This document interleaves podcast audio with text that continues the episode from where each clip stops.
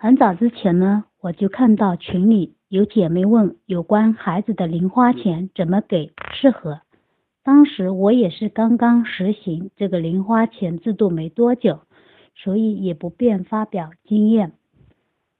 很快的，儿子进入高中生活已半个学期，五个月了。那么这五个月来，儿子和我们的我们的关系也是越来越好。虽然相处过程中我也会掉线，但是通过学习以后，我能很快的连线。现在我们的基本模式是母慈子孝哈。在这里，我想分享一下给儿子零花钱的一些体验嘛。初中时呢，儿子没有固定的零花钱，是住校的，除了给他充饭卡的钱，学校也有小卖部卖一些牛奶之类，都是用饭卡刷的。每周回来，家里又有各种零食、水果，回学校里呢又可以带一点去，所以他几乎也用不了零花钱。如果他需要问我们拿，我们也都是要多少给多少。中考以后的假期，儿子呢去旅游，或者是去同学家玩，我们都是给他需要多少就给他多少零花费用，从来没有细细统计过。平时他想买衣服或鞋子之类，和我们沟通一下，我们也就给他买了。初三的时候呢，儿子最钟情的就是一个读 A P P 品牌里面的一种球鞋，买了一双又一双，每双价格都不菲。自二零一九年开始到九月份高中开学之前，就买了约五双左右比较贵的。合计金额都将近有五千元了，儿子呢花钱有点大手大脚，没了就问你拿，对于物品的价格也没有什么概念。后来我和先生商量，高中开始要对儿子的生活费和零花钱要进行一个规划，让他自由支配自己的生活费和零花钱。暑假的时候，我们开了个家庭会议。向儿子说明了家里的一些开支，比如爷爷的抚养费呀，他的学杂费呀，还有刚买了新的房子需要交的一些银行按揭等等，以及我们夫妻双方工资、奖金、收入等等。因为他也长大了，他有责任和义务知道家中的一些开支情况。因为接下来高中是通校的。平时也有需要一部分自己自由的零花钱。虽然中餐和晚餐在学校里吃，早餐和晚上的点心当然可以由我来做，或者也可以在外面吃。问他呢，一般需要多少零花钱和生活费适合？准备每个月给他一笔固定的费用，让他自由支配。在每个月的月初呢，就像发发工资一样给他。儿子说，一般在学校里吃中晚餐的话，一个月的饭卡，男孩的话需要充六百至七百元左右，这个还是中等的。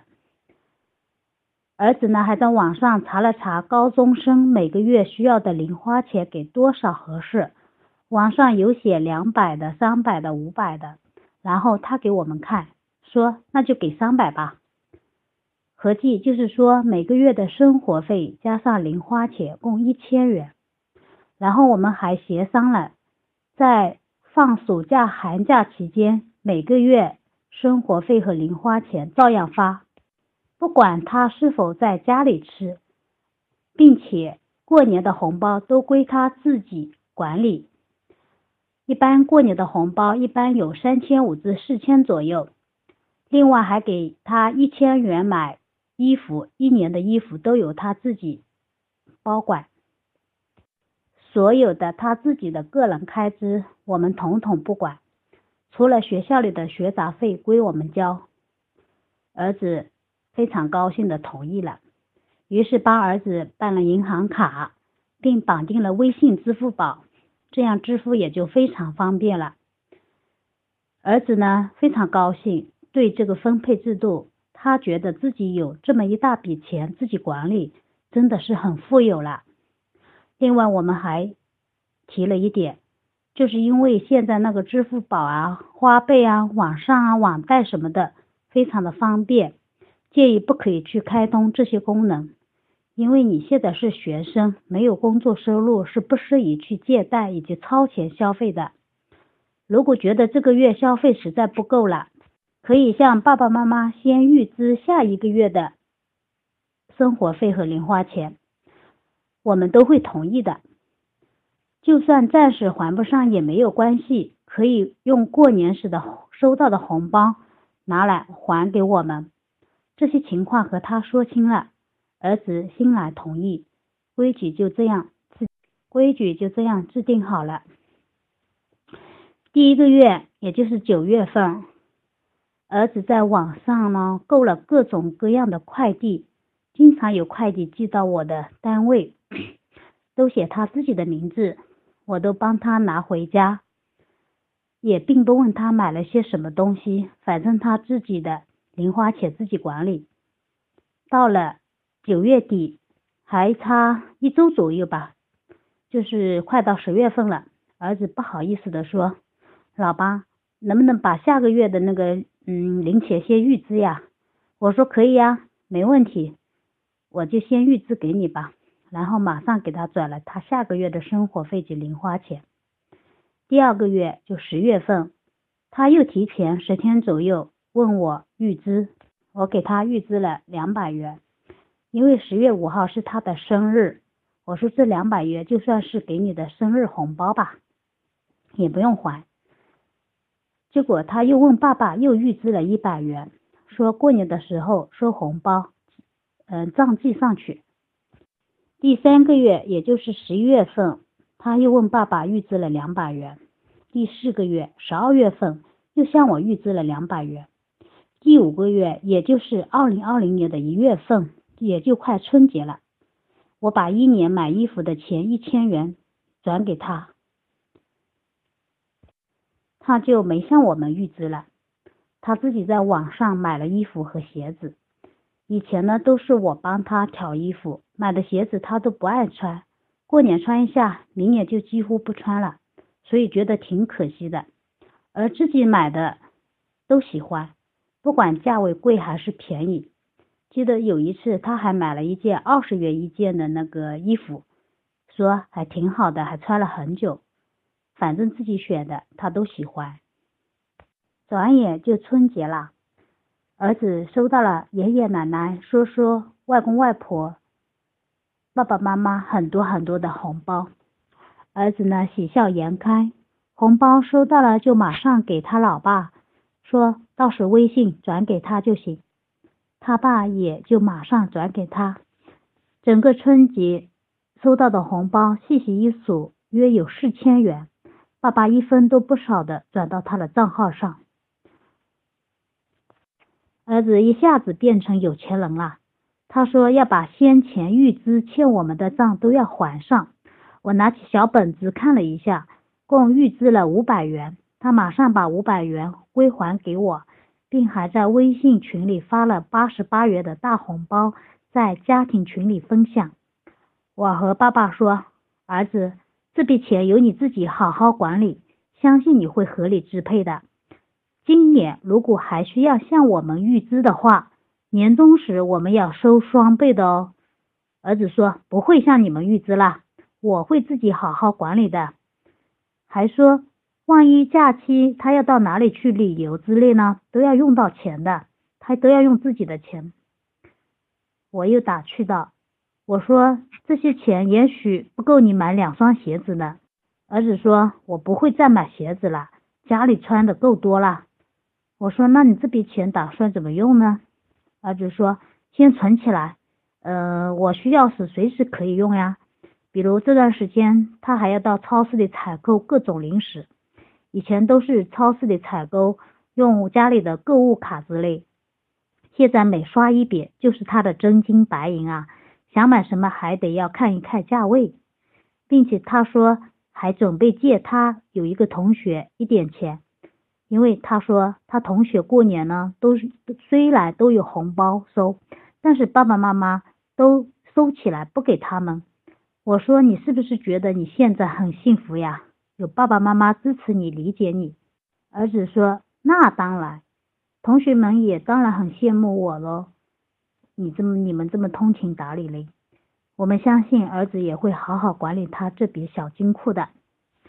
从小，儿子的压岁包历年来都储存在他的一个存折账号上。由于去年我们家刚刚预定了一个新房子，需要很多的资金，儿子说他也是家里的一份子。”并毫不吝啬地把压岁钱全贡献出来，有五万多，凑给我们一起买房。儿子对金钱呢，从来没有匮乏感，还说房子买就买大一点的，以后等他工作了，他一起帮忙还贷了。嗯，我非常欣赏儿子这种对人对事的大方和大气。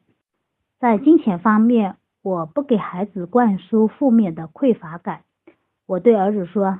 有钱真好啊，钱可以给我们创造想要的生活。我也很享受赚钱的乐趣，比如工作赚钱，我就很享受工作的过程，因为它也体现了我的个人价值。当自己赚的钱花出去，创造了自己想要的生活时，就会特别的开心。当你以后有了工作，或者你也有一份收入时，你能赚钱养家时。你也会为能创造了自己想要的生活而开心的。儿子呢，点点头，点点头。其实，当孩子对有金钱的渴望时，是很正常的。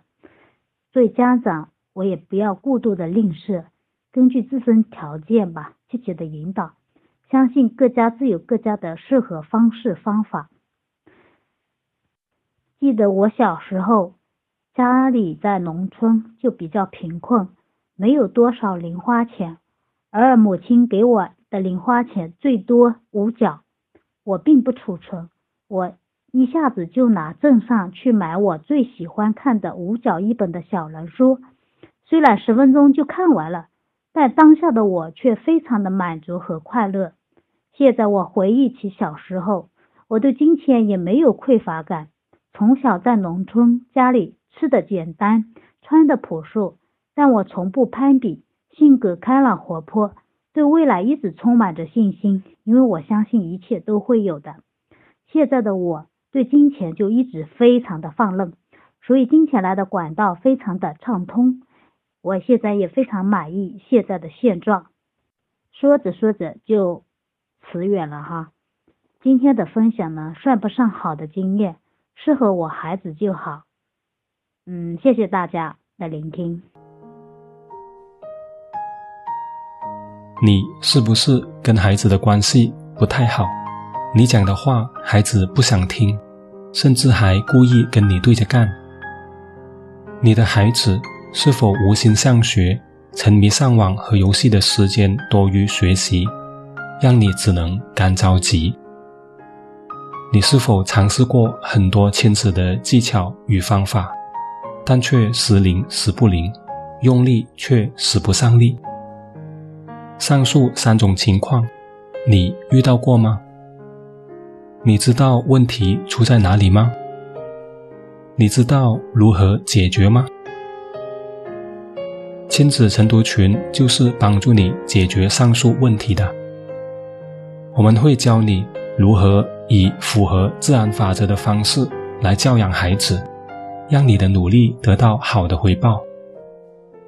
通过日常基本功的练习，让你更好的稳定在对的状态，给孩子正面的影响越来越多，负面的影响越来越少。